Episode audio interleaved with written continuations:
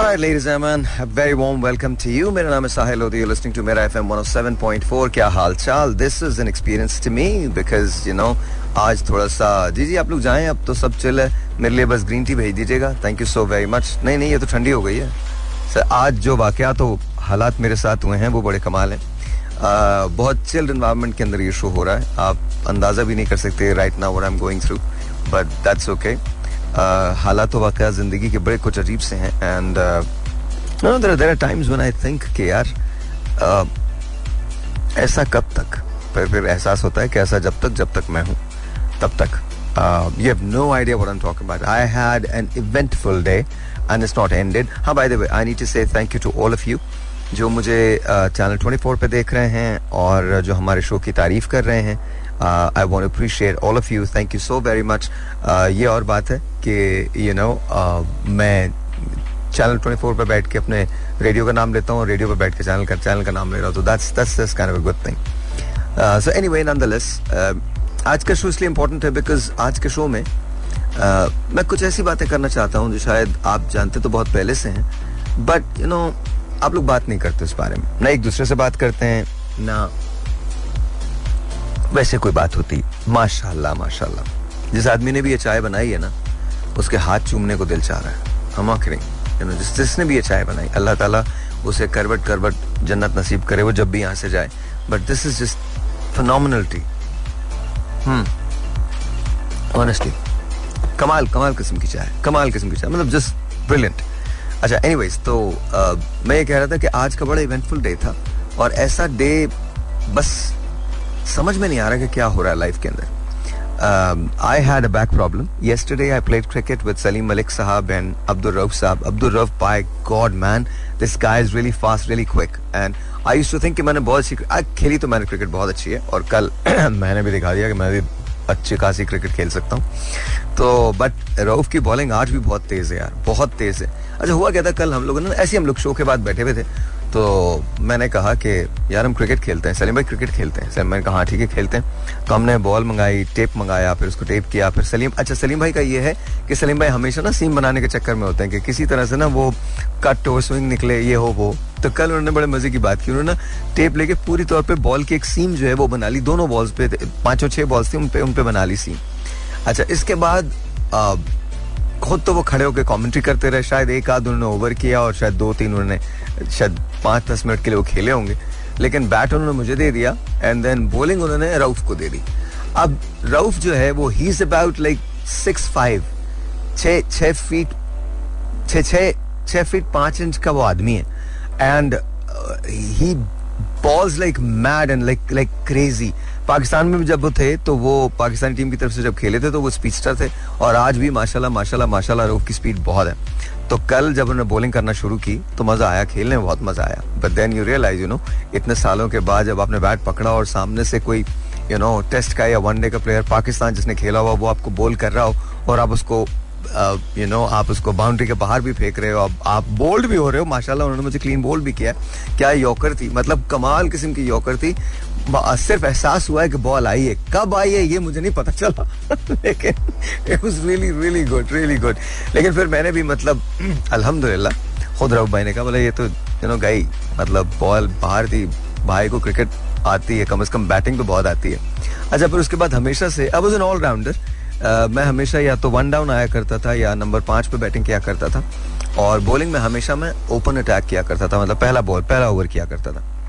कल अनफॉर्चुनेटली क्या हुआ कि मैंने यही कहा कि यार ठीक है मैं मतलब शुरू कर देता हूँ बॉलिंग शुरू कर देता हूँ। तो मैंने उनसे बोल ली एंड मैंने बॉलिंग करना जब शुरू की है तो I realise that you know अब ये मेरे बस की बात नहीं रही है।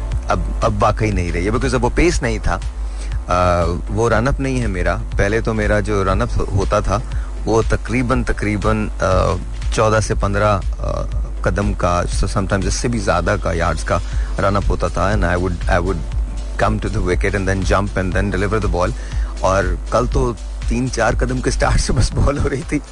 With no pace absolutely no movement in the air because अच्छा उसका रीजन ये नहीं था कि मैं बॉल नहीं कर सकता था या मैं पेस नहीं निकाल सकता था। उसका रीजन ये था कि मेरी कमर बिल्कुल जा चुकी थी। तो आज मैं क्रिकेट कमर के साथ, टेढ़ी कमर के साथ चल रहा हूँ। कल भी हमने जो आधा शो किया है, वो इंजेक्शन लगवा लगवा के, ठुकवा ठुकवा के इंजेक्शन किया पेन किलर्स लगवा लगवा के किया। और आज भी सुबह से यही हाल है कि मतलब मुसलसल आई एम गेटिंग शॉट्स और इंजेक्शन uh, लग रहे हैं और उसके बाद मैं खड़ा हो रहा हूँ। अदरवाइज़ तो आई थिंक मेरे में हिम्मत नहीं बिल्कुल भी खड़े होने की। But nonetheless it's kind nice it's kind good it's beautiful reason is because you know यही ज़िंदगी होती है वन आई लुक बैक आपको ना ज़िंदगी में बहुत सारे ऐसे मोमेंट शायद याद नहीं रहते जो uh, आपने लाइफ में गुजारे होते हैं। बल्कि आपको वो याद रहता है uh, जो जो लाइफ में गुजारे होते हैं बहुत अच्छे से गुजारे होते हैं। शायद आपको वो याद नहीं रहते। आपको याद क्या रहता है? आपको याद एक चीज़ रहती है जो आपकी स्ट्रगल होती है, और वो आपको बहुत ज़्यादा याद रहती है। You know you you tend to realise कि यार नहीं, वाकई मतलब ये जो मैंने कुछ किया है ना, ये मुझे हमेशा याद रहेगा। वो पता नहीं, बहुत पहले, बरसों पहले, मैंने एक शेर पढ़ा था कहीं, कि खुशी के मौसम में ध्यान आया है। खुशी के मौसम में ध्यान आया है, गम के दिन कितने खूबसूरत। तो I think that's what it is that's what it is मेरे लिए चाहिए तो ले आओ यार, क्या मतलब? कोई मसला थोड़ी ऑन एयर है तो क्या हो गया? कुछ होता तो ग्रीन ग्रीन टी है। थैंक यू खुश रहिए आप, खुश रहिए खुश रहिए। Thank you so very much बहुत बहुत शुक्रिया। बस हो गया हो गया। ये ले जाइए। ये ले जाए बेटा। ये ले जाए। बहुत बहुत शुक्रिया। ये सी में डाल के ना and then take this thank you thank you बहुत बहुत शुक्रिया। सो ले जमन that's it is and I don't know how it's going to be but आज मेरा मूड है कि यार चिल करो, बिल्कुल चिल करो। आज I want play something I want play something for you guys Shafqat Amanat Ali Khan sahab की एक गाई हुई गज़ल है, मैडम नूर जहाँ की ट्रिब्यूट थी, जो ना मिल सके वही बेवफा। Listen to that listen to that alright so I hope कि आप लोगों को पसंद आया हो। या आई डोंट नो आज आज मेरा दिल है कि आज मैं ना आप लोगों को अच्छे अच्छे से गाने सुनवाऊं। आई डोंट नो पता नहीं क्यों। I just it's it's one of those days you know that that you feel like आपको बहुत बहुत रिलैक्स होना चाहिए। It's it's a typical Monday Monday usually banks are open I don't know why क्यों खुल जाते हैं बैंक्स ये बिल्स इतने सारे क्यों आ जाते हैं? मुझे याद है बचपन में my dad use to come from work पापा जब काम से आया करते थे तो you know I would look at him and I would I would think that he is the most powerful man in the world because आपको homework मिला करता था बच्चों को आपको होमवर्क मिला करता था आप ट्यूशन जाया करते थे आपको स्कूल जाना होता था and then you know youth play और फिर किसी बच्चे से आपकी लड़ाई हो जाती थी and all that so you know दुनिया ना बहुत बड़ी लगा करती थी। और ऐसा लगता था जैसे पता नहीं आ, क्या है यार। मीन दिस इज़ रिडिकुलस हम कब बड़े होंगे? और जब हम बड़े हो जाएँगे तो बस फिर मतलब फिर सब कुछ सही है। And then slowly and gradually आहिस्ता आहिस्ता आहिस्ता आहिस्ता आहिस्ता आहिस्ता आहिस्ता आहिस्ता हम बड़े हो गए। If I look back now it seems like अभी कल ही की बात है। अभी कल ही मैं अपने मोहल्ले की गलियों में था। अभी कल ही मैं प्लान बना रहा था कि मैंने ज़िंदगी में करना क्या है। अभी कल ही मैं अपने फादर को देख के सोचता था कि यार पापा के पास कितनी ताकत है ना। पापा जितने पैसे चाहे खर्च कर देते हैं, हमें भी दे देते हैं। You know it's very cool और अब मैं ये सोचता हूँ कि कहीं से वो बचपन के दिन लौट आए। ज़िंदगी की बहुत सारी बातें जो मैंने की हैं, वो शायद मैं ना करूँ। And you know at the end of the day that's how the story is sometimes it's it's beautiful at times it's sad at times it's just very neutral लेकिन आप अपने बचपन को भूलते नहीं। नो मैटर व्हाट हैपेंस आप अपने बचपन को नहीं भूलते। वो गलियाँ नहीं भूली जाती, वो घर नहीं भूलता, वो दोस्त नहीं भूलते। So much so you know वो सिली किस्म के प्लान्स जो आपने अपने लिए फ्यूचर में सोचे होते हैं, वो भी नहीं भूले जाते। All of it and none of it but everything that's related to your past you just love it You just love it. But नहीं क्यों? I don't want to be senti.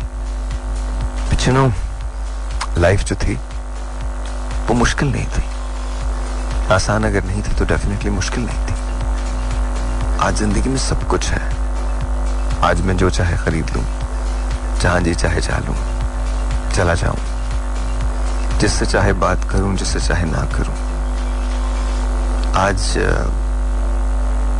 मोहल्ले के दोस्तों के साथ छोटी छोटी जगह खड़े होकर बात नहीं होती। आज बस का मैं इंतज़ार नहीं करता। आज किसी भी ठेले पे रुक के मैं कोई भी चीज़ खा नहीं लेता। आज ब्रांड्स अलग हैं। आज बहुत कुछ अलग है। लेकिन कहीं वो एक इनोसेंस थी। वो एक सादगी थी। वो एक तीखापन था लाइफ का, जो लाइफ की खूबसूरती थी। वो मिसिंग हो जाती है यार। हम चाहे कुछ कर लें। बचपन दुनिया का सबसे खूबसूरत सबसे खूबसूरत सबसे खूबसूरत पीरियड होता है। एंड आई नॉट सेइंग कि जो तुम अभी गुजार रहे हो वो हसीन नहीं वो भी बहुत हसीन है। I am happy with you know, whatever I have done and where I am, I'm very very happy. But there are times when I miss, you know, those good old days. लेकिन तुम जहाँ हो, जैसे हो, तुम उसको वैसे ही ट्रीट करो. And always remember at the end of the day अगर तुम खुश हो तो फिर सब खुश है. और तुम्हारा खुश होना ना, तुम्हारे अंदर से ताल्लुक रखता है. बाहर से इसका कोई वास्ता नहीं होता. कभी कभी तुम्हारे पास सब कुछ होता है और कुछ नहीं होता. और कभी कभी तुम्हारे पास कुछ ना होते हुए भी सब कुछ होता है। कभी कभी दुनिया की सारी आसाइश, सारा पैसा, सारी शोहरत मिल के भी तुम्हें बचपन का वो मज़ा नहीं दे सकती, जो बचपन में बारिश में भीगने में आता था, लंबी रोड्स पे चलने में आता था, बस का इंतज़ार करने में आता था, नोट्स बनाने में आता था उनकी फोटोकॉपी कराने में आता था। गेस्ट पेपर्स को सॉल्व करने में आया करता था। लाइब्रेरी में जाने में आता था। मोहल्ले के लड़कों के साथ मिलके टीम बनाने में आता था। लोगों के घरों में जाने में आता था और ये सोचने में आता था कि जब बड़े हो जाएँगे तो ये सब कुछ कर लेंगे। आज बड़े भी हो गए, सब कुछ कर भी लिया। पर जाने क्यों? बचपन नहीं भूल पाता। शैकी ने और अफशा ने एक गाना गाया था। मेरे दिल में रहता है, मेरे बचपन के दिन। उन्होंने पता नहीं क्यों, मेरा दिल चाह रहा है कि तुम लोग सुनो। जहाँ भी हो, तुम जैसे भी हो, तुम्हारा भी तो कोई ना कोई बचपन है, कोई ना कोई कहानी है। बस याद रखो, कुछ हो जाए। अपने बचपन को अपने दिल से कभी मरने मत। और याद रखना, अगर ये तुम्हारे साथ रहा और हमेशा रहा तो कहीं ना कहीं तुम्हारा रिश्ता अपने माजी से जुड़ा रहेगा।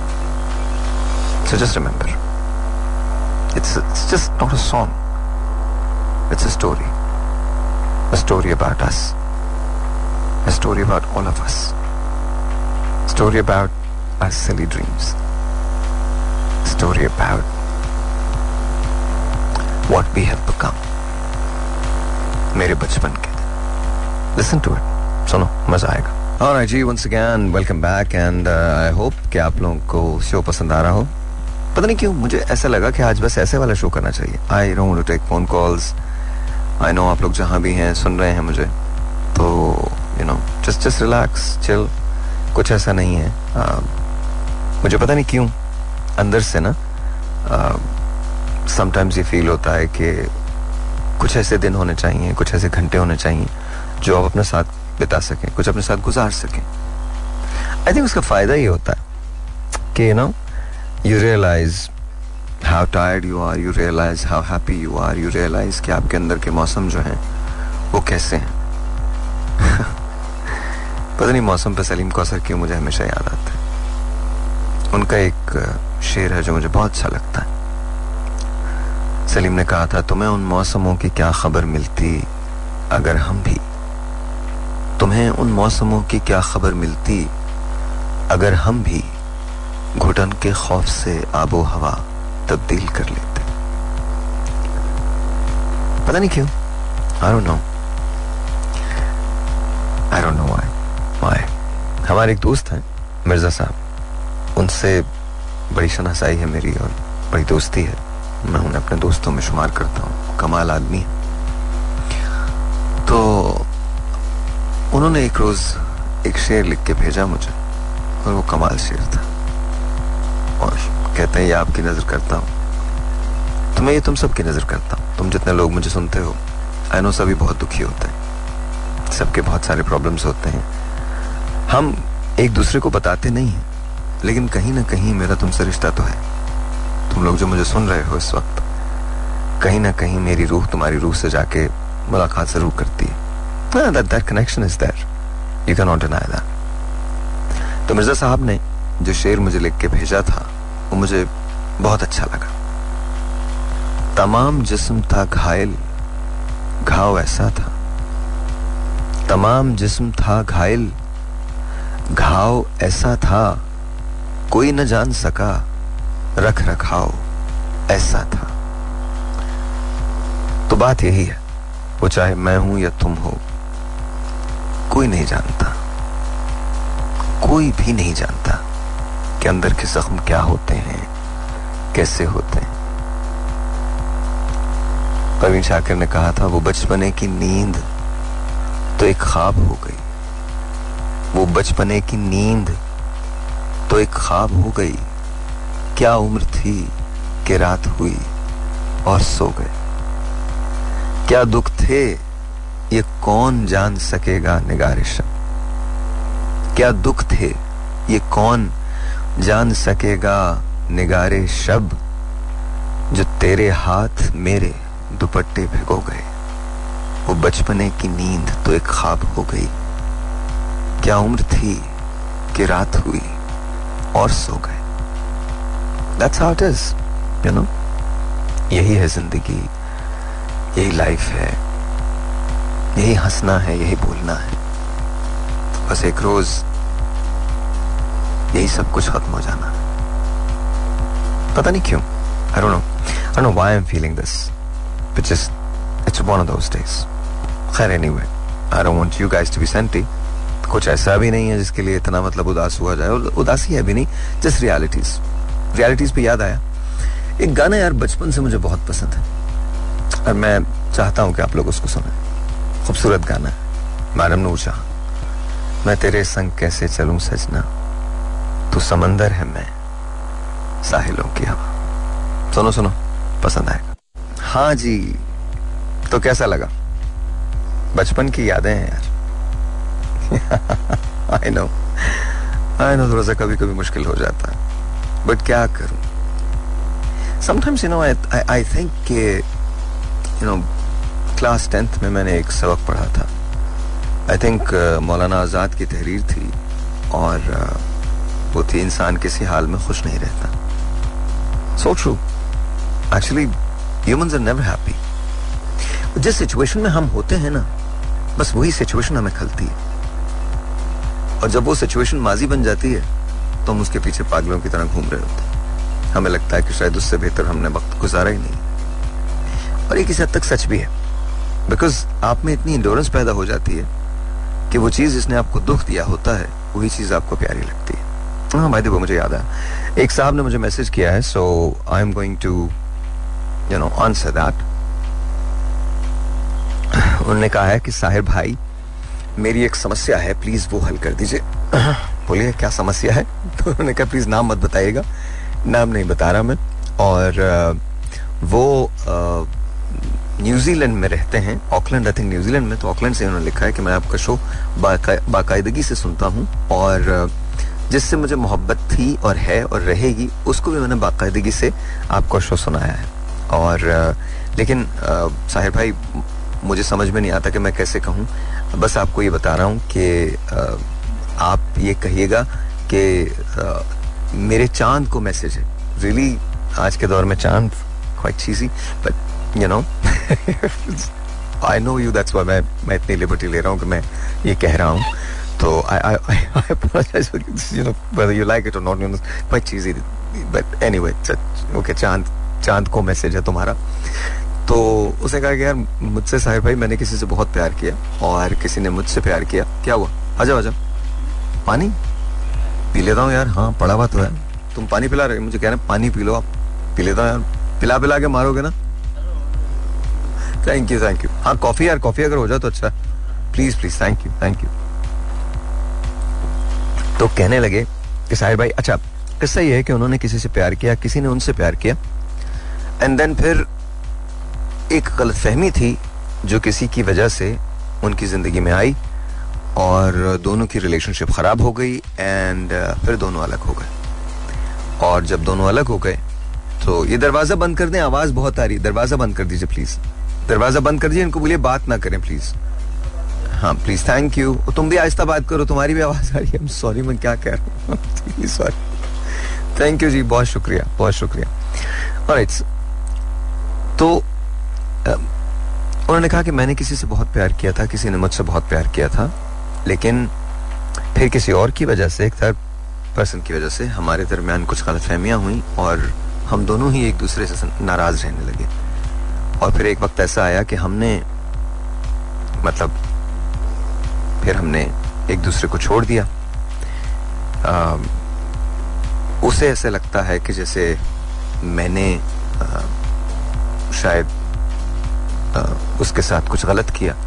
और मुझे ऐसे लगता है कि उसने कभी मुझसे क्लैरिफिकेशन मांगी नहीं और मेरे अलावा उसने सबसे बात की। आ, लेकिन मैं भी उसको बहुत मिस करता हूँ। और मुझे ऐसा लगता है कि जैसे आ, मेरी ज़िंदगी में ये जो पोर्शन है ये सिर्फ़ उसी का है। अब जो बाकी मानदा ज़िंदगी है वो उसी की है और मुझे बहुत मुश्किल लगता है उसके बगैर जीना। लेकिन क्या करूँ? मुझे नहीं पता कि वो मुझसे प्यार करती है नहीं। अगर वो मुझे सिर्फ़ एक बार मैसेज भी कर दे तो मैं मैं उसकी तरफ़ चला जाऊँगा उससे माफ़ी भी मांग लूँगा उस बात की जो मैंने की भी नहीं लेकिन फिर भी मैं सॉरी कर लूँगा। और आ, मैं बस ये चाहता हूँ कि किसी तरह से मुझे ये पता हो कि उसके दिल में मेरे मेरे लिए जगह है और वो अब भी मेरे ही बारे में सोचती है। आप अगर उससे बात करेंगे तो आई थिंक शायद चीज़ें आसान हो जाएँ। आई नो मैंने उस दिन आपका शो सुना था उस दिन आपने किसी से रिक्वेस्ट की थी कि वो अपने हस्बैंड को माफ़ कर दें उन्होंने माफ़ कर दिया था। तो बस मैं ये सोच रहा हूँ कि प्लीज़ मेरी तरफ़ से अगर आप मुझसे सॉरी कर लें। एक तो तुम लोगों को क्या लगता है कि मैं कौन हूँ? मतलब मैं क्यों सॉरी करूँ तुम्हारे लिए? तुम खुद सॉरी कर लो ना अपने लिए। Why do have say sorry मतलब ओके सही है मैं सॉरी कर लूँगा बट सॉरी किस बात की? I don't okay so let me get this तुम तुमने जिससे प्यार किया और जिसने तुमसे प्यार किया तुम लोगों के दरमियान कोई एक तीसरा शख्स आ गया तीसरी कोई यू you नो know, कोई कोई एक एक एंटिटी आई एक पर्सनैलिटी आई? जिसकी वजह से तुम दोनों में गलत फहमियाँ पैदा हो गई, तुम दोनों अलग हो गए। उनको ही ऐसा लगता है कि तुमने शायद उनसे कुछ गलत किया या बेवफाई की या जो भी वट और उन्हें, और और तुमको ये लगता है कि उन्होंने तुम्हारे अलावा हर एक से बात की, तुमसे बात की होती तो शायद तुम क्लैरिफिकेशन दे देते और चीज़ें आसान हो जाती। लेकिन अब भी तुम्हारी ज़िंदगी में एक वैक्यूम है जो उसी का है और सिवाय उसके कोई उसको पूरा नहीं कर सकता और तुम अब भी उससे प्यार करते हो। लेकिन तुम नहीं जानते कि वो तुमसे प्यार करती है या नहीं करती। तो तुम चाहते हो कि वो तुम्हें आ, कम अज कम इशारा दे या मैसेज करे यही ऐसा ऐसा ही है यही मैं समझाऊं here's the thing dude uh, I, I I don't know I don't know if, if if that's the wise thing to do because you know I know this is not what you want to hear I I know तुमको ये शायद सुनना बहुत बुरा लगेगा कि साहब भाई आप माफ़ी नहीं मांग रहे माफ़ी तो मैं मांग लूँगा but I I don't know I don't know if that's the right thing for you guys. I don't know कि तुम लोग को कितने दिन हो गए अलग हुए। Sometimes you know it's is better to say good bye and then कभी कभी आप नहीं मिल पाते। दो लोग जो एक दूसरे से बहुत प्यार करते हैं बहुत मोहब्बत करते हैं और शायद गलतफहमी की बुनियाद पे अलग, होते हैं। कभी कभी उनका वापस पलटना वो वो भी शायद ठीक नहीं होता। But then again I don't know what your situation is लेकिन मैं तुमने कहा है और तुमने हवाला दिया मेरे एक और शो का एंड ट्रूली वो मैंने लाइव ऑन एयर उस उस आदमी ने मुझे कॉल किया था और उसने कहा था कि आप मेरी बीवी से बात कर लें और उनको प्लीज़ सॉरी कर लो, मैंने किया था। तो मैं तुम्हारे लिए भी कर देता हूँ but here we go. I I don't know, I don't कितना इफ़ेक्टिव होगा बट मैं कर रहा हूँ। लेकिन I don't think that's the best solution लेकिन फिर भी बिकॉज़ तुमने मुझसे कहा है तो मैं कर रहा हूँ and I am saying this to you अगर आप मुझे सुन रही हैं, ये अगर आई नो आपका नाम चाँद नहीं है but somebody living in Auckland वो आपको चाँद कहते हैं तो आई गेस आपको मैसेज है। और I think he is genuinely sorry and he wants to get back to you and with you and वो ये समझता है कि शायद उसकी ज़िंदगी में एक ऐसा वैक्यूम है जो आपके बगैर कभी पूरा नहीं हो सकता। कभी कभी ऐसा हो जाता है कि इंसान से गलतियाँ होती हैं और आ, मेरे ख्याल में उसे माफ़ कर देना बहुत बेहतर होता है। अगर आप उसको माफ़ करके एक्सेप्ट कर सकती हैं तो ज़रूर कोशिश कीजिए। मुझे नहीं पता आपने उनसे कितना प्यार किया या उनने आपसे कितना प्यार किया, ये सब मैं नहीं जानता। मैं इतना जानता हूँ कि एक शख्स जो इतनी मेहनत कर रहा है, इतने टाइम डिफरेंस के बावजूद भी वो शो सुन रहा है। शो सुनने के बाद वो उसके नोट्स लेता है नोट्स लेने के बाद फिर वो रेफरेंसेस देता है और ये कहता है कि यू नो प्लीज़ आप मेरी तरफ़ से अपॉलोजी करें। उसने कुछ तो आपके बारे में सोचा ही है। ऐसा तो पॉसिबल नहीं है कि वो आपके बारे में कुछ नहीं सोच रहा। टू मी शायद is worth shot you know I know बहुत मुश्किल है। शायद आपको उन पर ट्रस्ट करना भी मुश्किल होगा। लेकिन एक बात मुझे समझ में नहीं आई जो उन्होंने कही है। And I think that's that's he is right that I think आपको उन्हीं से बात करनी चाहिए थी। I don't know what you did या आपने किन से बात की और क्यों बात की बट आई थिंक आपको उन्हीं से बात करनी चाहिए थी। वैसे मेरा तो आप दोनों को मशवरा यह है कि अब जो हो गया, वो हो गया। Things will get really complicated if you guys ever get back together लेकिन जो वो कह रहा है मैं आपको उसी तरह से बात पहुँचा रहा हूँ just remember this at the end of the day ये एक ही ज़िंदगी है इसमें अगर आपको ऐसे लगता है कि आपकी ज़िंदगी में उसकी कमी है और उसकी कमी के बगैर आपकी ज़िंदगी अधूरी है और गुजर तो जाएगी गुजर तो सभी की जाती है लेकिन आपको कमी का एहसास हमेशा होगा। तो you know all you have to do is just message in fact तुम सब आई डोंट नो तुम कौन लोग हो, कहाँ हो, कौन सुन रहा है मुझे? तुम जहाँ जहाँ जिससे भी प्यार करते हो। अगर तुमने कभी किसी से प्यार किया है, और तुम एक दूसरे से नाराज़ हो तो उनको मैसेज कर दो। बता दो कि तुम यू नो यू सॉरी या सॉरी भी ना कहो। ये कह दो you know I miss you कह दो कि you know I don't like this life without you मुझे तुम्हारे बगैर कुछ अच्छा नहीं लगता। न सुबह, न शाम, न रात। रात को सोने लगता हूँ तो ऐसे लगता है कि जैसे नींद कहीं कोसों दूर है। दिन में चाहे जितना मसरूफ हूँ at the end of the day मुझे हमेशा एक चीज़ का एहसास होता है कि मैं एक दोहरी ज़िंदगी जी रहा हूँ। एक ऐसी ज़िंदगी जिसमें मेरा इख्तियार कोई नहीं। मैं लोगों से बात करता हूँ, लेकिन तुम्हारे बारे में सोचता रहता हूँ। मैं लोगों में तुमको ढूंढता हूँ। सो अगर तुम सब ऐसा फील करते हो, किसी ऐसे शख्स के बारे में, जो तुम्हारी कभी ज़िंदगी था और अब नहीं है लेकिन तुम अब भी उसको मिस करते हो एंड यू गाइस थिंक कि तुम लोग दोबारा से मिल सकते हो। Then do write them message एक मैसेज भेज दो। या अगर नहीं भी मिल सकते, नहीं भी मिलना चाहते तो किसी को ये ज़रूर बताओ कि तुम उसको कितना मिस करते हो। रही बात, चाँद आपकी तो यू नो ही सॉरी मेरे ख्याल में इससे बढ़कर और कोई टेस्टमनी नहीं हो सकती इसकी। कि वो अजनबियों से तुम्हारी बातें करता बहाने तलाश करता इस बात के कि कहीं से कहीं से उसे एक इशारा मिल जाए। उसकी वो ज़िंदगी जो तुम्हारे साथ है, वो दोबारा से शुरू हो जाए। I know and specially Chand you know us men are very silly when it comes to expressing हम गुस्से में आके बहुत उल्टा सीधा बोलते हैं। बकवास करते हैं। You know why because I think हम जिससे प्यार करते हैं, शायद उसी को हम सब कुछ कैसे कह लेते हैं। दुनिया में और तो कोई हमारी सुनेगा नहीं तो उसको कह लेते हैं। विदाउट रियलाइजिंग कि अगर एक दिन वो नहीं हुआ तो फिर क्या होगा? जीने की बात से याद आया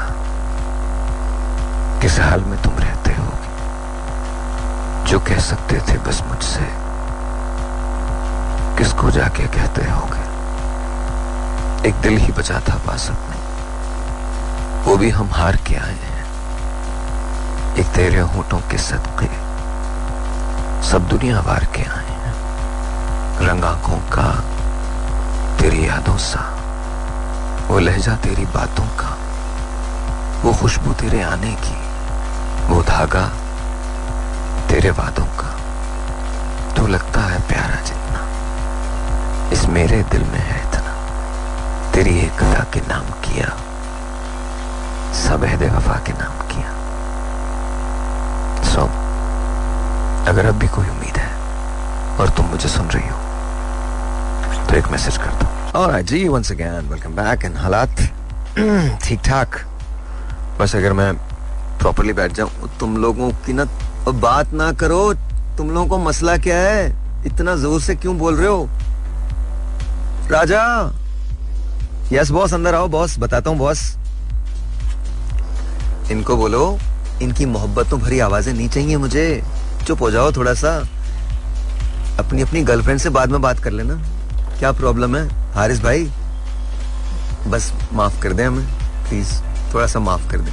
हाँ तो थोड़ा सा कम बोलिए, और अगर आपने बातें करनी तो थोड़ा सा शीशे की दीवार में बातें कर लें वरना तो दीवारों का कान होता है। हमें सुनाई दे रही आवाज़। और मुझे सुनाई दे कोई प्रॉब्लम नहीं है। उसे नहीं सुनाई देनी चाहिए। वरना यहीं आ जाएगी बेटा। लाहौर यू नो जिस इस्लामाबाद से बहुत दूर नहीं है। चार घंटे की ड्राइव है। Right. All right, so ladies and gentlemen, yeah, that's that's that's that. Anyway, how about the World Cup? How about India and Pakistan? Yeah, we never talked about it. We never talked about it. You know, not talked about it. Yeah, we played really well. और हम जीत गए. No, हम नहीं जीते. It's okay यार. Just a game. हाँ अगर जीत जाते तो हम बहुत को लेकिन फिर भी मैं तो यही कहता जस्ट गेम यार उसको गेम की तरह से रखो भाई यस पाकिस्तान में कुछ चेंजेस भी होने चाहिए थी मैं तो आपको पता है ट्वेंटी फोर पे ये ट्रांसमिशन कर रहा हूँ तो बकौल सलीम मलिक साहब के और अब्दुल रऊफ के और दे अदर एक्सपर्ट्स, उन्होंने कहा कि जी चेंजेस होनी चाहिए थी और अगर नहीं हुई है देखिए no one is criticising Shadab ऐसा नहीं है कि यू नो शादाब के किसी को गेम से इनकार है, लेकिन कभी कभी इंसान पे एक बैट पैच आता है और वो स्ट्रगल करता है Shadab is right now struggling I hope उनकी फॉर्म वापस आ जाए, लेकिन आई थिंक एक आध मैच में उनको आराम देना शायद ज़रूरी है और शायद बनता भी है। आई थिंक शायद वो रीग्रुप कर सकें, और इस वक्त तो उन पर और प्रेशर है, और ज़्यादा प्रेशर है। मैं आपको बताऊँ कि देखिए, ये बहुत आसान नहीं होता। बड़ा मुश्किल होता है ये। बहुत ज़्यादा मुश्किल होता है। इस वक्त शादाब पे बहुत प्रेशर है कि अवाम, कौम जो है, देख रही है ना, शादाब की तरफ़ देख रही है। नो कि you need to perform you need to perform तो आई थिंक अगर उनको एक या दो मैच में हम because Shadab is an asset to Pakistan ऐसा नहीं है। शादाब इज़ वेरी गुड इसमें कोई कोई कलाम नहीं है। बट ठीक है, एक बैड पैच आया हुआ है। तो आई थिंक अगर उनको थोड़ा सा रीग्रुप करने का हम मौका देते हैं और वो अपने किसी साइकोलॉजिस्ट के साथ बैठ जाएँ और या खुद भी वो सेल्फ एनालिसिस भी कर सकते हैं। एंड देन अपनी नेट्स के अंदर वो प्रैक्टिस करें और फिर दो दो मैचेस के बाद दोबारा से वापस आए। तो आई थिंक बहुत कुछ बहुत बेहतर हो जाएगा उनके लिए भी और पाकिस्तान के लिए भी। बट अब हमको ये रिस्क लेने पड़ेंगे। अब हमको थोड़ा सा ना, थोड़ा सा ये जो हमारे पास हमारा जो एक एक बहुत बचपना सा आ जाता है ना कि जी, हम विनिंग कॉम्बिनेशन को चेंज नहीं करेंगे। आपको रियलाइज़ करना चाहिए एक आपका विनिंग कॉम्बिनेशन किन दो टीम्स के खिलाफ था। एक श्रीलंका के खिलाफ था, जो बहुत अच्छा परफॉर्म नहीं कर है, और एक नेदरलैंड्स के खिलाफ था, जो बहुत अच्छा परफॉर्म नहीं कर है। इससे पहले आप एशिया कप के अंदर हारे थे, और इंडिया से हारे थे, और करीबन 200 रन से हारे थे। आई थिंक 234 से टू ऐसे रन से हारे थे। तो ऐसी कोई बात नहीं है जिस जिस पे आप ये कह रहे हैं कि जी विनिंग कॉम्बिनेशन था। Of course we love Pakistan Pakistan के अलावा किसको, किसके लिए रूट करेंगे? पाकिस्तान के लिए रूट करेंगे ना? पाकिस्तान टीम के लिए रूट करेंगे।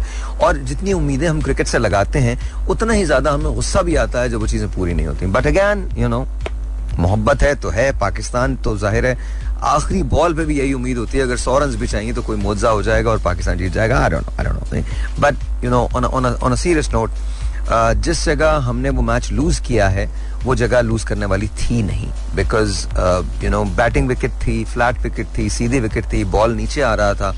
Uh, बहुत ज़्यादा मैसिव टर्न नहीं था. अगर आप बॉल को रीड करते क्रॉस बैट से नहीं खेलते तो गेंद आसान थी। आपने रोहित शर्मा की इनिंग्स देखी थी। बहुत बहुत नॉर्मल इनिंग्स थी। Phenomenal Rohit Sharma is a phenomenal cricketer anyway वो बैट्समैन तो बहुत बड़े हैं इसमें कोई शक नहीं। लेकिन ऐसी कोई फिनोमिनल इनिंग नहीं खेली। अपने उन्होंने स्टाइल को भी चेंज नहीं किया था। He was he just a bit cautious सीधे बल्ले के साथ खेल रहे थे। क्रॉस uh, उन्होंने कुछ नहीं किया और अगर उन्होंने कोई कट्स भी लगाए हैं तो वो बहुत रीड करके लगाए।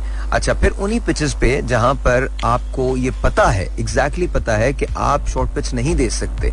नहीं दे सकते। बॉल सीधा आएगा बैट्समैन के पास टाइम होगा उसके पास टाइम ही होगी।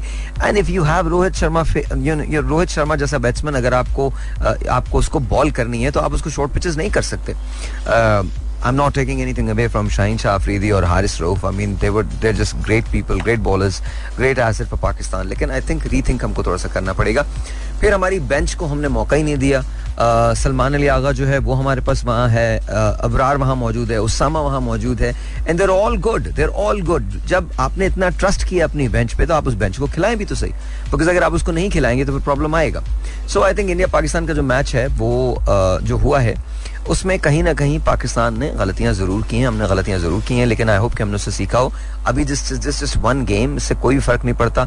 अगला मैच हमने खेलना है मैचेस सारे टफ हैं। अफ़गानिस्तान को आप देख चुके हैं कि संडे को अफ़गानिस्तान ने बहुत कन्विंसिंगली इंग्लैंड को हराया है, बहुत कन्विंसिंगली हराया है। सिक्सटी रन से बड़े आराम से हराया है। तो अफ़गानिस्तान के साथ भी मैच को आप बहुत ज़्यादा लाइट नहीं ले सकते। इसके अलावा ऑस्ट्रेलिया है, साउथ अफ्रीका है, इंग्लैंड है, बांग्लादेश है, ये वो लोग हैं जिनके साथ आपके मैचेस अभी होने हैं, अभी होने बाकी हैं। तो to me I think it's just that's how it is आपने नौ मैचेस खेलने हैं।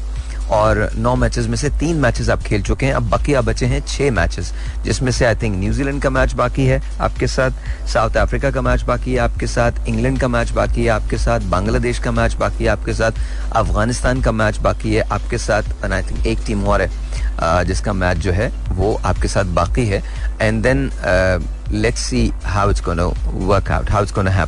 Uh, तो आई थिंक आपके पास एम्पल अपॉर्चुनिटी है to qualify for the semifinals और एक बार आप सेमीफाइनल में पहुँच गए तो फिर तो सारी जितनी चीज़ें पुरानी होती हैं सब धुल गई होती हैं। फिर उसके बाद आपने नए सिरे से दोबारा शुरू करना होता है। तो अभी पाकिस्तान के पास गोल्डन अपॉर्चुनिटी है, लेकिन हमको रीड करना पड़ेगा विकेट को देखना पड़ेगा, हर किस्म की चीज़ों को।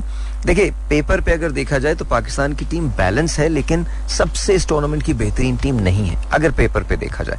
लेकिन अगर हमारे लड़कों को प्रैक्टिकल देखा जाए ग्राउंड में देखा जाए तो उनके पास इतनी सलाहियत है कि वो दुनिया की किसी भी टीम को whether it's South Africa playing at their best at at certain given day वो उसको अपसेट करने की सलाहियत रखते हैं, हराने की सलाहियत रखते हैं। ठीक है we have lost to India but then again it doesn't mean that all is lost no this just one game एक गेम है ये। अभी इसके बाद बहुत सारे गेम्स बाकी हैं and I hope and pray कि हम बहुत अच्छा खेलें, और न सिर्फ़ खेलें, बल्कि दुनिया को दिखाएँ कि हम खेल सकते हैं। बिकॉज़ हमारे लड़कों में टैलेंट बहुत है, बेतहाशा टैलेंट है। बस and I don't agree with Ravi Shastri साहब जो उन्होंने कहा था कि जी यू नो थोड़ा हमने ज़्यादा हाइप दे दी and all that they are not Wasim Akram and Waqar okay true मान लिया ये बात बिल्कुल ठीक है there is no comparison. And Wasim are the greats of the games. Uh, game इसमें कोई शक नहीं है इसमें आई मीन कौन डिनाई कर सकता है इस बात को लेकिन इनकी अपनी कैपेबिलिटीज हैं और uh, ये भी ग्रूम होते होते uh, अपनी जगह खुद बनाएँगे कोई किसी की जगह लेगा नहीं कोई किसी को रिप्लेस नहीं करेगा uh, ये भी कभी ना कभी लेजेंड ज़रूर बनेंगे। यू नो पाकिस्तान की टीम अपन कमिंग है ग्रोइंग टीम है, और ये सब ग्रोइंग पेन्स हैं जिसका सामना हम कर रहे हैं, जिसका सामना हम कर रहे हैं। सो नंदलेस चीज़ें बेहतर हो जाएँगी। All we have to do is this pray कि हमारे अगले मैचेस जो हैं, Pakistan should play you know with its finest capabilities and इनशाला इनशाला इनशाला no matter who it is हमने उसको जेर करना है, हमने उस टीम को गिराना है, हमने सेमीफाइनल तक पहुँचना है और सेमीफाइनल के बाद स्ट्रैटेजी बना के फाइनल में पहुँचना है और फाइनल में पहुँचने के बाद कप लेके आना है। एंड लेट्स से कि हम कप नहीं लाते यार, पर नहीं लेके आते हम तो क्या? क्या फ़र्क पड़ गया? कोई फ़र्क नहीं पड़ता। लेकिन हमारी जो बुराइयाँ हैं वो हमको नज़र आनी चाहिए। डोमेस्टिक क्रिकेट को ज़्यादा बेहतर होना चाहिए। उसका ढांचा जो है वो ज़्यादा स्ट्रक्चराइज होना चाहिए। आ, एक चीज़ मैं ज़रूर कहूँगा पाकिस्तान तब तक तब्दील नहीं होगा जब तक आप ओपन मैरिट पर नहीं जाएँगे। जब तक आप बच्चों को लड़कों को और ये क्रिकेट की बात नहीं है हर जगह मैं कह रहा हूँ जब तक आप मैरिट को ऊपर नहीं रखेंगे तब तक पाकिस्तान अब आप समझ गए होंगे मैंने क्या कहा है। मैरिट का होना बहुत लाजमी है। अगर मैरिट नहीं होगा तो then nothing is going to work out nothing is ever going to work out to work out. I'm going to take a break. Uh, एक गाना है जो मुझे uh, बहुत ज़्यादा पसंद है and I want you guys to listen to it it's by Munni Begum इश्क में क्या क्या मेरे जुनू की की ना बुराई लोगों में listen to it listen to it you like it Alrighty then, let me try my coffee and I hope के you know coffee ठीक हो. Mm. Not bad, not bad, not bad. अच्छा सर्दियों के मौसम में ना अभी तो लाहौर में थोड़ी थोड़ी सी तो आए कराची में क्या हालात है मौसम के? I don't know I think ठंड तो नहीं होगी। लाहौर में ठंड है। लाहौर में एक्चुअली ठंड है। मतलब हल्की हल्की सी अब ठंड होने लगी है। तो मुझे याद है जब मैं ब्यूट में रहा करता था तो but was very cold always very cold unbelievably cold और उसके अंदर ना, हम लोगों को एक तरीका आ गया था कॉफ़ी बनाने का। अब हमारे पास को ना तो पैसे होते थे, ना मशीन मशीन हम खरीद सकते थे। तो फ्रापाचिनो बनाने वाली कोई मशीन नहीं होती थी। तो हमने क्या तरीका सीखा था कि हम शुगर लेते थे और मिल्क लेते थे। थोड़ा सा उसको हीट करते थे मिल्क को और थोड़े से कॉफ़ी के दाने जो थे वो डालते थे उसके अंदर। शुगर मतलब एक एक चम्मच, डेढ़ चम्मच शुगर फिर उसके अंदर दो से तीन स्पून मिल्क के प्री हीटेड वो वो किया हुआ प्री हीट किया हुआ मिल्क और उसके साथ साथ हल्का सा आधा, बिल्कुल आधा बिल्कुल आधा कॉफ़ी का वो आ, क्या नाम है स्पून जो इंस्टेंट कॉफ़ी का होता है वो। और फिर उसको खूब खूब फेंटते थे खूब फेंटते थे खूब फेंटते थे। अच्छा मुसलसल फेंटे जाते थे अच्छा फिर उसके बाद जब वो उसका एक फ्रॉथ सा बन जाता था तो फिर उसके बाद हम मैं चूँकि कॉफ़ी थोड़ी सी स्ट्रॉन्ग पीता था तो मैं उसको डेढ़ से दो चम्मच कॉफ़ी के उसके अंदर मिलाता था। और हल्का सा, बिल्कुल हल्का सा गर्म पानी उसके अंदर और दोबारा से तीन spoon you know preheated milk के वो डालता था मैं। और उसके बाद दोबारा से उसको घोट मतलब क्या कहते थे उसको, वो करना शुरू कर देता था। घोटना कहते हैं, क्या कहते हैं मतलब उसका फ्रॉथ बनाना शुरू कर देता था। सो वो आहिस्ता आहिस्ता आहिस्ता आहिस्ता आहिस्ता आहिस्ता आहिस्ता आहिस्ता वो एकदम से यकजान हो जाता था। एंड देन फाइनली उसके अंदर हम गर्म खोलता हुआ दूध डाला करते थे, वो ऊपर झाक साक सब बन के ना, और फ्रापचिनो टाइप एक चीज़ बन जाती थी and which is really nice तो मुझे वो दिन याद आ गया अभी ये कॉफ़ी देख के ना, मुझे वो दिन याद आ गया, वो खूब हम अच्छी तरह से उसको फेंटा करते थे। एंड या जो कुछ नहीं होता ना बंदे के पास करने को तो वो बहुत इस तरह की चीज़ें जो है वो ईजाद कर लेता है। बहुत सारी चीज़ें ऐसी ईजाद होती हैं। मुझे याद है जब मैं ह्यूस्टन आया तो ह्यूस्टन के अंदर अच्छा ये बड़ी दिलचस्प बात है ह्यूस्टन में ना एक डाउनटाउन में उसके अंडरग्राउंड डाउनटाउन के नीचे एक पूरा शहर आबाद है। लिटरली पूरा शहर। वो टनल्स के ज़रिए एक बिल्डिंग दूसरी बिल्डिंग से मिली हुई है और वो मेरे ख्याल में चार पाँच स्क्वायर माइल पे फैला हुआ है। वो टनल का पूरा सिस्टम है और नीचे बाज़ार भी है नीचे एक छोटी मोटी मॉल्स भी हैं रेस्टोरेंट्स तो बेतहाशा बने हुए हैं। वो एक जैसे बड़ी बड़ी वहाँ डाउनटाउन के अंदर आप, आपने अमेरिकन डाउनटाउन देखे ना? डाउनटाउन के अंदर बहुत बिल्डिंग्स बनी भी होती है ना। यू नो स्काई स्क्रेपर्स हैं हाई राइजेस हैं उसके अंदर ऑफ़िस भी हैं कम रेजिडेंशियल बिल्डिंग्स हैं लेकिन ऑफ़िस बहुत हैं। तो वो uh, ये जो लमार से लेकर लुजियाना स्ट्रीट तक और उसके बाद मेन तक और आगे पीछे जितनी स्ट्रीट जेफरसन ये सारी स्ट्रीट्स वहाँ पर जो हैं वो सब एक दूसरे से इंटरकनेक्टेड हैं लेकिन अंडरग्राउंड पूरा एक शहर आबाद है।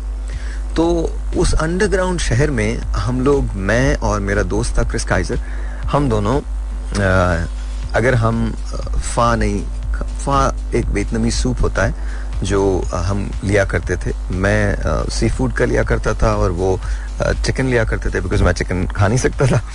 तो चिकन खा नहीं सकता था वो हलाल का इशू हो जाता तो, तो इसलिए।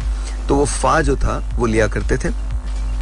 और आ, आ, मैं सी फ़ूड फा वो हमारे लिए सिर्फ़ मेरे लिए बनाता था उसमें फ़िश के चंक्स डाल के और उसके बाद कभी तो समटाइम्स इवन ये भी होता था कि वो हम उसको मैं उसको श्रिम्प ला के देता था मतलब प्रॉन्स ला के देता था और वो उसके अंदर ऐड करता था वो अब मेरे लिए वो जो उसका जो ब्रॉथ था वो भी बिल्कुल दूसरा सेपरेट बनाता था। ब्यूटिफुल पीपल गुड पीपल तो खैर एनी anyway, तो वो मैं जिस दिन हम वो नहीं पीते थे बिकॉज़ अक्सर हमारा हफ़्ते में दो दिन हम वो सूप पिया करते थे वो बड़ा नूडल वाला सूप होता है और मैं उसके अंदर सिराचा डालता था और आधी आधी बोतल खाली कर देता था इतनी मिर्चें खाता था मैं। तो खैर तो जिस, जब हम उन दो दिनों में, जिन दो दो दिन तो हम ये करते थे कम अज कम, और बाकी तीन दिनों में जब हम नहीं करते थे तो हम अंडरग्राउंड जो सिटी है यहाँ पर हमारा एक कैफ़े होता था, उसका नाम था कैफ़े यहाँ पर भी उन लोगों ने वो नाम रख लिया अलांतो नाम था उसका तो हम कैफ़े अलांतो जाते थे, और वहाँ एक पास्ता मिलती थी अगैन मेरे लिए मेरे लिए तो वो पता नहीं ग्रिल जम्बो प्रॉन पास्ता कुछ टाइप होता था, और क्रिस कुछ और चीज़ लेता था, हम वो खाते थे और हम कोशिश हमारी ये होती थी हम जल्दी जल्दी खा लें। अच्छा उसका रीज़न क्या था मैं आपको बताता हूँ। हम जल्दी जल्दी जल्दी जल्दी जल्दी जल्दी जल्दी जल्दी जल्दी जल्दी खा लिया करते थे और खाने के बाद हम पूरा उसका चक्कर लगाया करते थे सिटी का और दोबारा अपने ऑफ़िस आ जाया करते थे। तो वो जो हमने खाया होता था, वो बड़े आराम से हजम हो जाया करता था। तो that was the whole reason behind it और उसका एक और रीजन था but Chris use to like somebody तो अक्सर ना मुझे कहता था, यार, वो उधर चलें।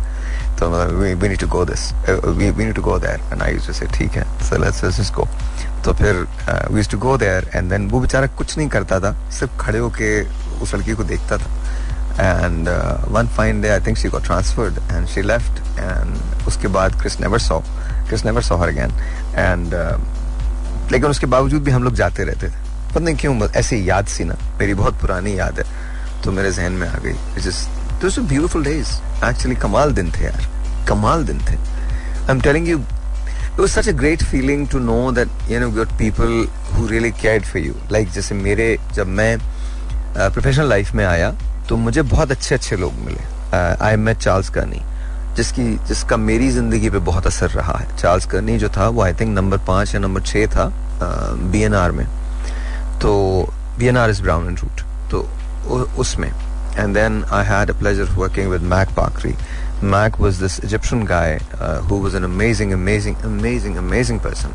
Uh, short-heighted but extremely talented, extremely talented. और लेकिन वो हमेशा ये कहता था तुम मुझे छोटा मत समझा करो। Because I am seven feet tall because I know more than any of you वो ऐसा बोला करते थे ना मतलब don't think that I am short I am actually seven feet tall because I know everything I know everything I know you all of you अच्छा उनके बात करने का we very very old school he was like seventy some years old one I met him तो he was very old school तो वो तो गालियाँ वालियाँ देना तो उनका बड़े दाएँ हाथ का काम था ना? तो he would just call anyone लखेली मेरे से इन सब के काम फंसे रहते थे बिकॉज़ मैं इनका बच्चा था। मतलब मैं इनका गो टू गाय था वाज यंग 18 इयर्स ओल्ड मेरे, मुझे इन्होंने 52 53 साइट्स दी हुई थी। उसमें से कुछ मैक बाकरी की थी, कुछ जॉन लैंगली की थी, कुछ यू नो इसकी थी, क्या चार्ल्स करनी की थी कुछ लीसा की थी। तो इनकी इनकी जो सारी साइट्स थी, उनको सबको मैं उसका फ्रंट ऑफ़िस इंजीनियर था या ऑफ़िस इंजीनियर था या फ़ील्ड इंजीनियर था। तो मैं सुबह से शाम तक मीटिंग्स करता था और पाँच बजे के बाद साइट पर जाया करता था तो ये लोग मुझे तो कुछ बोल नहीं सकते थे लेकिन मैंने इसको बोलते हुए जो सुना है वो बड़ा कमाल है used to like, no, he was, you're an idiot. You don't know anything. What do you know? What do you know? You're stupid. You're stupid. You don't know anything. You don't, this is not how you calculate this. This is not. And I remember one day, and this is funny. I remember one day, there was this Indian uh, banda. Uh, I think his मुझे याद नहीं आ रहा but very good guy very good guy very competent बड़ा अच्छा मतलब very धीमे अंदाज के वो कॉन्ट्रैक्टर थे और वो कुछ आई थिंक कुछ पाइपलाइन हमारे लिए ले कर रहे थे ना कहीं। तो very very nice guy very nice fellow forty some odd years old and वो ऑफ़िस आया करते थे तो मैं हमेशा उनको चाय कॉफ़ी ऑफ़र करता था कि आए आप। अक्सर अच्छा वहाँ पर ना हम क्या करते थे कि जैसे अगर कोई तब्दीली आनी है, खर्चे ज़्यादा हो रहे हैं तो वो मॉडिफिकेशन की दरखास्त देते थे, जिसको हम पी मॉड कहते थे। लेकिन उससे पहले हम एक आर एफ़ पी जो थी रिक्वेस्ट फॉर प्रपोजल वो हम रेस करते थे, और रेस करने के बाद फिर वो मॉडिफिकेशन जमा करवाते थे, और उसके बाद कमेटी उस पर बैठती तो अप्रूव कर देती थी। तो सारी आर भी लिखना मेरा काम होता था पीमोड भी लिखना मेरा काम होता था बिकॉज़ मैं उनका यू नो वो बच्चा था जिसको हर काम करना होता था। मतलब सबसे जो बॉटम का इंजीनियर होता ना, जो स्टार्टिंग इंजीनियर होता दैट वाज मी तो मुझे करना ही पड़ता था। अच्छा तो वो बेचारे बड़े बड़े अच्छे अतिक चौधरी साहब नाम था उनका। Was some Chaudhary I don't know what Chaudhary but very nice guy very very nice guy तो उनसे कुछ कैलकुलेशन की कुछ गलती हो गई। तो this guy comes in and you know मैंने उनको कहा भी, मैंने कहा, सर, ये ठीक नहीं है। यू नो इसको इस हम इस तरह से नहीं, इस तरह से कराते हैं नहीं नहीं no no what are you talking about I think it's all okay you just you know इस तरह से वो बोला करते। खैर, उन, मैंने उन, जैसे उन्होंने कहा, मैंने उनका वो रिक्वेस्ट फॉर प्रपोजल बनाया और उसके बाद वो मैंने मैक को ले जाके दे दिया। अब मैक ने मुझे देखा व्हाट इज़ दिस मैंने बताया इज़ हियर मैंने कहा yes is Okay I am coming to your office I am coming to your office अच्छा मैंने कहा वो भी आ रहे हैं आपसे बात करते हैं and then he came and he goes I've known you for 10 years. 10 years. I've known your dad also. Your dad was an amazing man. But you, you're stupid. I don't know. You're an idiot. I'm going to talk to your dad. This is just rubbish. Why are you doing this? You don't know what you're doing? I think your dad should not let you run your business. Okay? I'm going to talk to your dad. And you better believe it उसने उठा के Mac ने उनके father को phone किया। Mac और उनके father दोस्त थे। वो पिछले साथ में कहीं पढ़ते पढ़ते थे। एंड देन वो बेचारा मैं आपको सच बता रहा हूँ वो इतना अच्छा आदमी था। वो, वो बाद में डरने लगा था उससे मैक से। बाद में मुझे लाके पूछता था कि तुम बताओ मुझे ये सबमिट करवाना चाहिए नहीं? मैं बोलता हाँ, आप सबमिट करवा दो कोई मसला नहीं। पर आई एम टेलिंग यू लेकिन वो जितने ओल्ड स्कूल लोग थे ना उनसे मैंने बहुत कुछ सीखा। बहुत कुछ सीखा। They were just beautiful people I cannot tell you enough. They were just beautiful. Whether it was Matt Bakri, Charles Kearney, whoever it was, they were just beautiful people. Uh, मुझे याद है कि यू नो मैं जब field में हुआ करता था तो कभी कभी मैं चार्ली से कहता था चार्ली मुझे अपने कॉर्बेट दे दो तो उसकी उसके पीले रंग की कॉर्बेट थी तो मैं उससे कभी कभी ना ऐसी मांग लिया करता था बिकॉज़ दिल चाहता था मेरा आया कि मतलब यू नो मुझे पता था अगर मैं सैटरडे नाइट को उससे कॉर्बेट लूँगा बिकॉज़ सैटरडे नाइट तक मैं काम करता था तो कम से कम संडे को मेरे पास कॉर्बेट होगी। तो मेरे पास तो फोर्ड फेस्टिवा थी, पहली गाड़ी, छोटी सी डब्बा, वो सुजुकी एफ़ से भी छोटी हुआ करती थी। उसी में मैं सारे ब्लू लेके घूमता था, वो चार जो हमारे नक्शे होते हैं ना, वो सब बड़े बड़े लंबे लंबे और उस जमाने के अंदर ना, वो रोल के अंदर उसमें डाल वो डिजिटल नहीं था वो। तो रोल के अंदर डाल के उसके बॉक्सेस हुआ करते थे रोल्ड बॉक्सेस हुआ करते थे वो। और वो अस्सी अस्सी बॉक्सेस में उसमें भर के लेके जाया करता था। उसमें नंबर्स डले होते थे साइट के नंबर्स होते थे। तो आई वॉज़ हॉरेबल एनी खैर। तो अब आज की तरह नहीं कि आपने एक एक ये एक ये नो टेलीफोन उठाया एक आईफोन उठाया या एक सैमसंग उठाया कोई चीज़ उठा लिया उस पर सब चीज़ आपको अवेलेबल है। अब वहाँ पर उस वक्त ऐसा नहीं था। अब तो इंजीनियरिंग बहुत आसान हो गई। पर पहले ऐसा नहीं था बिल्कुल। खैर एनी anyway, तो तो वो you know they such beautiful people थोड़े अरसे तो मैंने उससे मांगा ना तो एक दिन मुझसे चाले कहता है, मुझे कहता है कि, कल सैटरडे है? मैंने कहा तो कहता अच्छा तुम गाड़ी रख लेना. मैंने बस उस दिन के बाद फिर चाली से गाड़ी नहीं ली बिकॉज़ मुझे लगा कि यू नो मुझे खुद अपने लिए गाड़ी करनी चाहिए। बट मैं वो इतनी मोहब्बत करता था, इतना प्यार करता था use to you know treat me like a son तो मुझे हमेशा बहुत खुशी थी मैंने इन लोगों से बहुत कुछ सीखा पता नहीं मैं क्या कह रहा हूँ कहाँ से बात निकली कहाँ चली गई। मुझे पुरानी बातें सारी याद आ गई। मुझे मेरा दोस्त याद आ गया संदीप अग्रवाल। कमाल बंदा था यार। कमाल बंदा था। या मुझे मेरा इंटरव्यू जो था वो संदीप ने करवाया था। तो यू नो कभी जब आ, हम लोग यू नो एक दूसरे के खिलाफ हो जाते हैं पाकिस्तान इंडिया यू नो आम लोगों में शायद सिविलिटी भी है और आम लोग अच्छे भी हैं, चाहे वो आम पाकिस्तानी हो, आम हिंदुस्तानी हो। लेकिन जो गवर्नमेंट्स हैं स्पेशली मैं माजरत के साथ कहता हूँ, जो इंडियन गवर्नमेंट है और ख़ास तौर पे बीजेपी की जो गवर्नमेंट है, उसकी पॉलिसीज़ बहुत अलग हैं, बहुत अलग हैं। आई थिंक अब जितना हेट्रेड हो गया है, शायद पहले इतना कभी नहीं था, अब जितनी इग्नोरेंस हो गई, शायद इतनी पहले कभी नहीं थी, लेकिन आज भी जो आम आवाम है, वो शायद एक दूसरे के फिर भी करीब है और वो चाहते हैं कि जंगे ना हो मसला कश्मीर जल्दी हल हो जाए। And you know all of that पता नहीं क्यों ये बात कहाँ से निकली कहाँ चली गई। Anyways anyways listen to the song listen to the song alright ji so time is winding down and I don't know what to do पुरानी पुरानी याद। है कहाँ से क्या निकला यार? क्या आ गया? मेरे पास यू you नो know, मेरे पास एक गाड़ी हुआ करती थी। I don't know. I don't know if you guys are interested. To know this or not. लेकिन I don't know. मेरे पास एक गाड़ी हुआ करती थी और वो थी पोस्ट बॉक्सटर एस और मैंने बड़े दिल से खरीदी थी वो गाड़ी। बहुत दिल से ली थी यार बहुत दिल से ली थी। मेरी अच्छा मुझे गाड़ियों का शौक हमेशा से रहा है। मतलब मेरे पास हर हर दफ़ा मैंने मैंने मुझे गाड़ी चेक अच्छा को, कोई भी हो मतलब ऐसा नहीं था कि मैंने हमेशा आ, बहुत बड़ी बड़ी गाड़ियाँ रखी। मतलब बट गाड़ियों का मुझे शौक बहुत रहा है। मतलब मुझे याद है, मैं जब जापान में था तो मैंने माजडा आर एक्स एट रखी थी। उस ज़माने में जापान में देसी लोग जो थे वो नहीं रखते थे गाड़ियाँ but for some reason I had to I just मुझे रहनी थी तो मैंने मैंने वो रखी थी। देन एक पीरियड तीन महीने का ऐसा आया जब मैंने गाड़ी नहीं रखी, और वो पीरियड था जब मैं पोर्टवेन इंडियाना गया था, पहली मरतबा, क्योंकि वहाँ मैं रुकना, मुझे रुकना नहीं था तो मैंने गाड़ी नहीं ली थी वहाँ पर। फिर इसके बाद जब मैं ब्यूट में आया तो मैंने मैंने सबसे पहली गाड़ी जो खरीदी वो शेवी नोवा खरीदी थी और bad car. So the Nova was in the bad car, but that particular Nova was really bad. वो बड़ी बुरी थी बहुत बुरी गाड़ी थी उसका फ्लोर नहीं था उस नोवा का I remember me and Harshad Harshad Rane मैं और वो हम फट्टे लेके आए थे हमने पट्टे जोड़ के उसका फ्लोर बनाया था। हंड्रेड डॉलर्स की गाड़ी थी, पीले रंग की, वो जगह जगह से गली हुई जगह जगह but it lasted us about मतलब मुझे और सौ सौ डॉलर की क्या गाड़ी होगी वो ना, पूरी। तो उसमें हीटर भी नहीं चलता था तो हम लोग बड़ी जैकेट शैकेट पहन नेगेटिव टेम्परेचर होता था negative five negative four temperature हो करता था उस जमाने में। और विंड चल के साथ वो नेगेटिव टेन इलेवन तक पहुँच जाता था। तो अच्छा हम हाईवे पे जाते थे।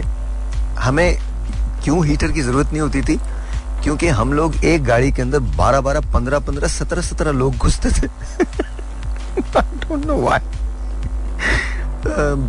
हमारे ब्यूट से करीब एक टाउन था, जिसका नाम था बोजमन मोन्टाना बोजमन था मोन्टाना तो स्टेट थी। तो बोजमन का टाउन था वो। तो हम क्या करते थे? फ्राइडे नाइट यू नो हम फ्राइडे इवनिंग सब कुछ कर कर आके हम अपने जो चाइनीज़ रेस्टोरेंट पे भी वापस आके वो जो एनाकोंडा एक और टाउन था, जो तीस मील दूर था ब्यूट से हम फ्राइडेज को लंच वहाँ किया करते थे। और उसका जो ओनर था, वो चाइनीज़ था, उसने मना कर दिया था, तुम लोग यहाँ मत आया करो। लिख के लगाया था हमारे लिए। बिकॉज़ हम सब खा जाते थे, कुछ नहीं छोड़ते थे उसका।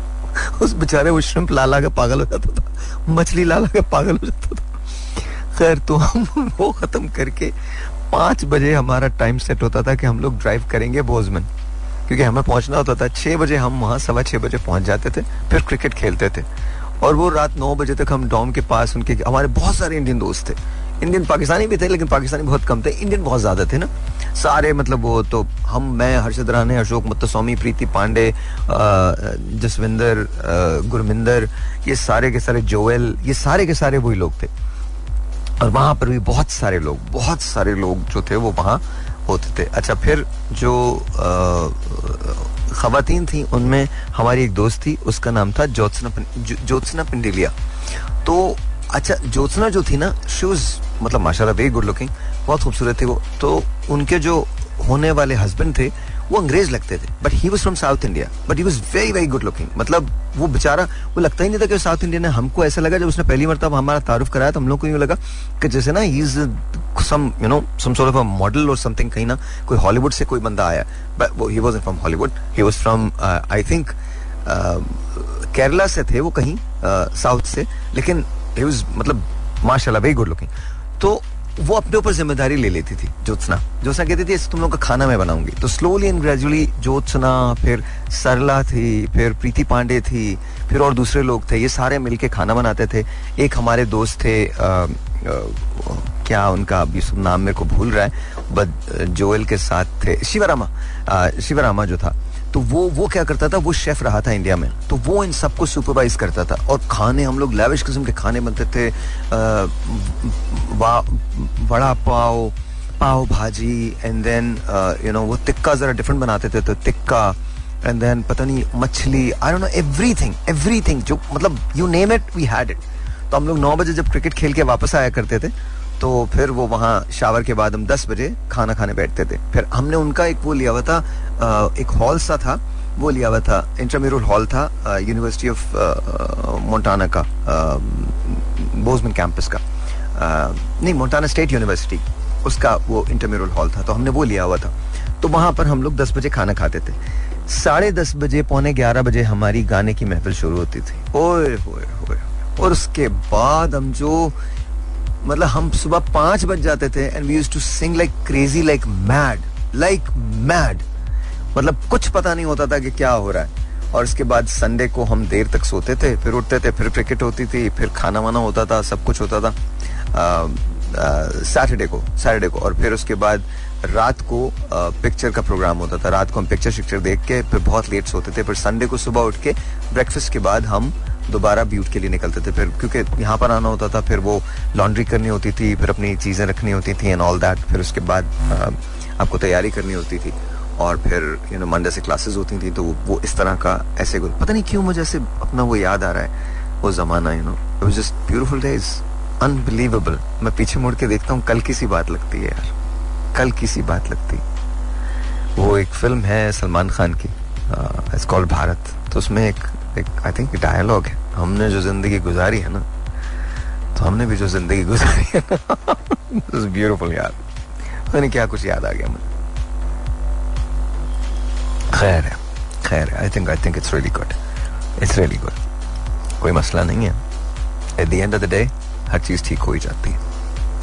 बहरल आई डोंट आई फेल्ट आज का दिन पता नहीं कैसा था। Thank you thank you for being there thank you for helping me through this आज का दिन मुश्किल था मेरे लिए बहुत मुश्किल था। Thank you for thank thank you for listening to me आज मैं आपका शुक्रिया अदा कर रहा हूँ। Because I think I think आज uh, मेरे लिए uh, थोड़ा सा मुश्किल दिन था। It was a, it was a, uh, it was a bit tougher day than usual. To me and you listen to me then thank you मैं बहुत बहुत शुक्रगुजार हूँ आपका। बहुत शुक्रिया। Listen to this I say good bye to you for now कल मिलेंगे. तब तक के लिए खुदा हाफिज़.